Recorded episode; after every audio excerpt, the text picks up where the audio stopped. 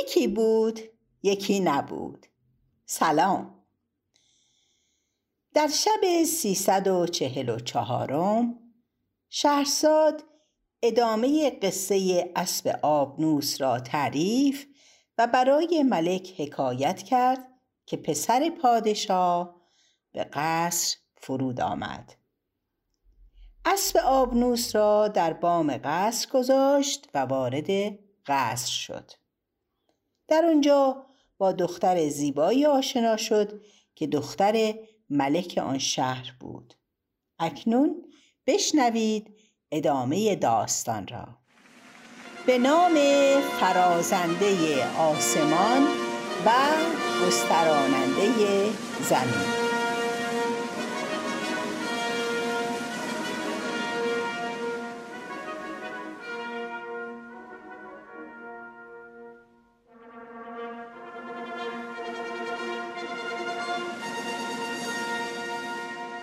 شهرزاد گفت ای ملک جوانبخت چون ملک زاده ملک را با تیغ برکشیده دید که به دیشان حمله کرد با دختر گفت پدر تو همین است.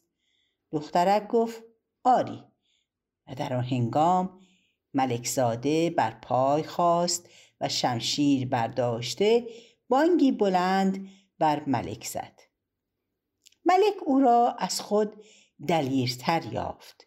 شمشیر در غلاف کرده با ملک زاده به ملاطفت گفت ای جوان تو از آدمیانی یا از جنیان؟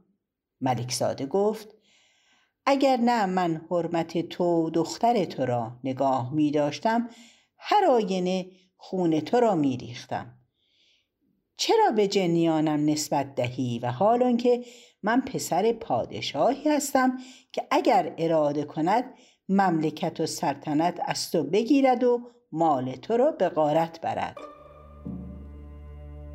چون ملک سخن او را بشنید بر خویشتن بترسید و به او گفت اگر تو از اولاد ملوک هستی چگونه به قصر من آمدی و به دختر من از کجا رسیدی؟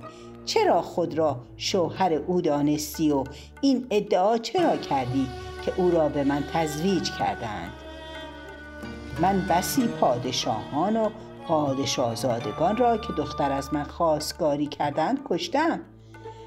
اگر من بانگ بر غلامان خود زنم و به کشتن تو فرمان دهم تو را از کشته شدن که خلاص خواهد کرد؟ چون ملک زاده این سخنان بشنید به ملک گفت مرا از تو عجب آمد و از نادانی تو به شگفت اندرم که دختر تو را کدام شوهر است از من بهتر و برتر باشد. تو از من دلیرتر دیده ای؟ گفت نه ندیدم. ولکن همی خواهم که تو او را آشکارا خواستگاری کنی تا من او را به تو تزویج کنم. چون در میان ملوک به بیغیرتی شمرده خواهم شد. ملک زاده به او گفت تو نیکو گفتی.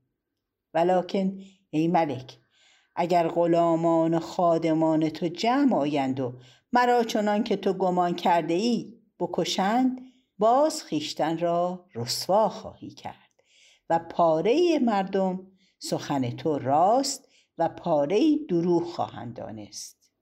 رأی سباب این است که تو آنچه من اشارت کنم بپذیری. ملک گفت اشارت کن. ملک زاده گفت یکی از این دو کار کن. یا امشب من تو مبارزت کنیم. هر که دیگری بکشد او به سلطنت سزاوارتر است. و یا اینکه امشب مرا بدینجا بگذار. چون بامداد شد با سپاه و غلامان خود به مبارزت بیا. ولی شماره سپاه با من بگو. ملک گفت مرا سپاه چهل هزار سوار است. به جز غلامان که خاصان من هستند و ایشان نیز چهل هزارند. ملک زاده گفت چون آفتاب براید تو با سپاه خود به مبارزت من به درای و به ایشان بگو این پسر را ادعا این است که شما را غلبه خواهد کرد.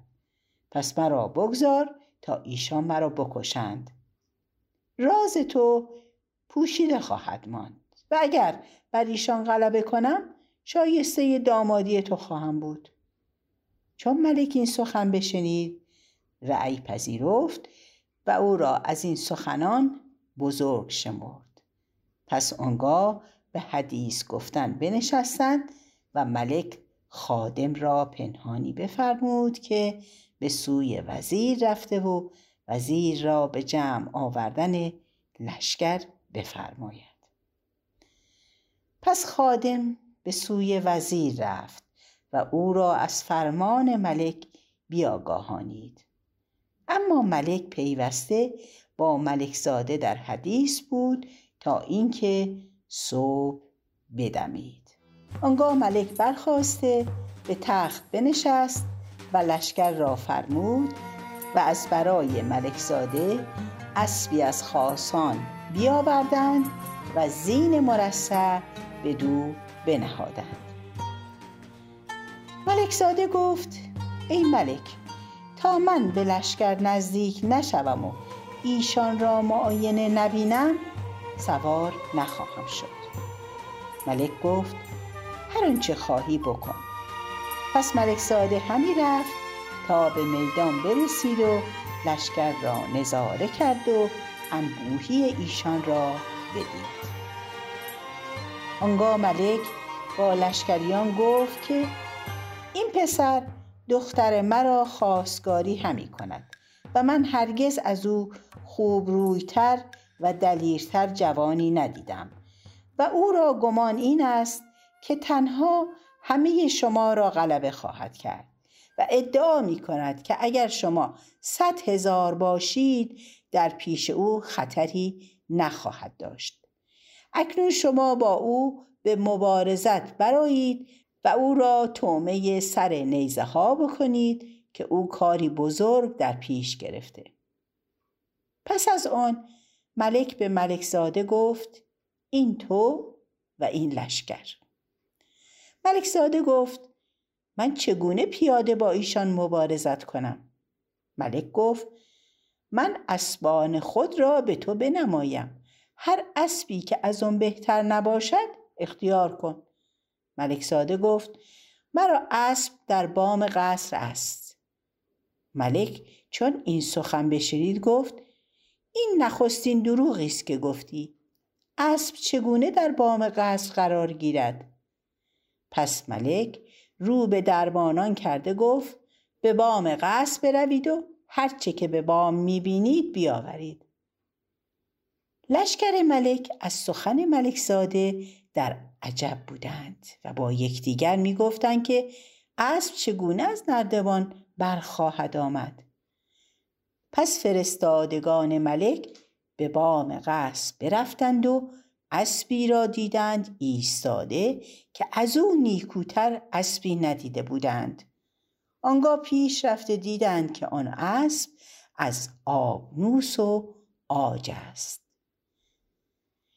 چون دربانان ملک این را بدیدند به یکدیگر نگاه کرده بخندیدند و گفتند با چنین اسب آن هنرها که آن پسر گفت نخواهد شد.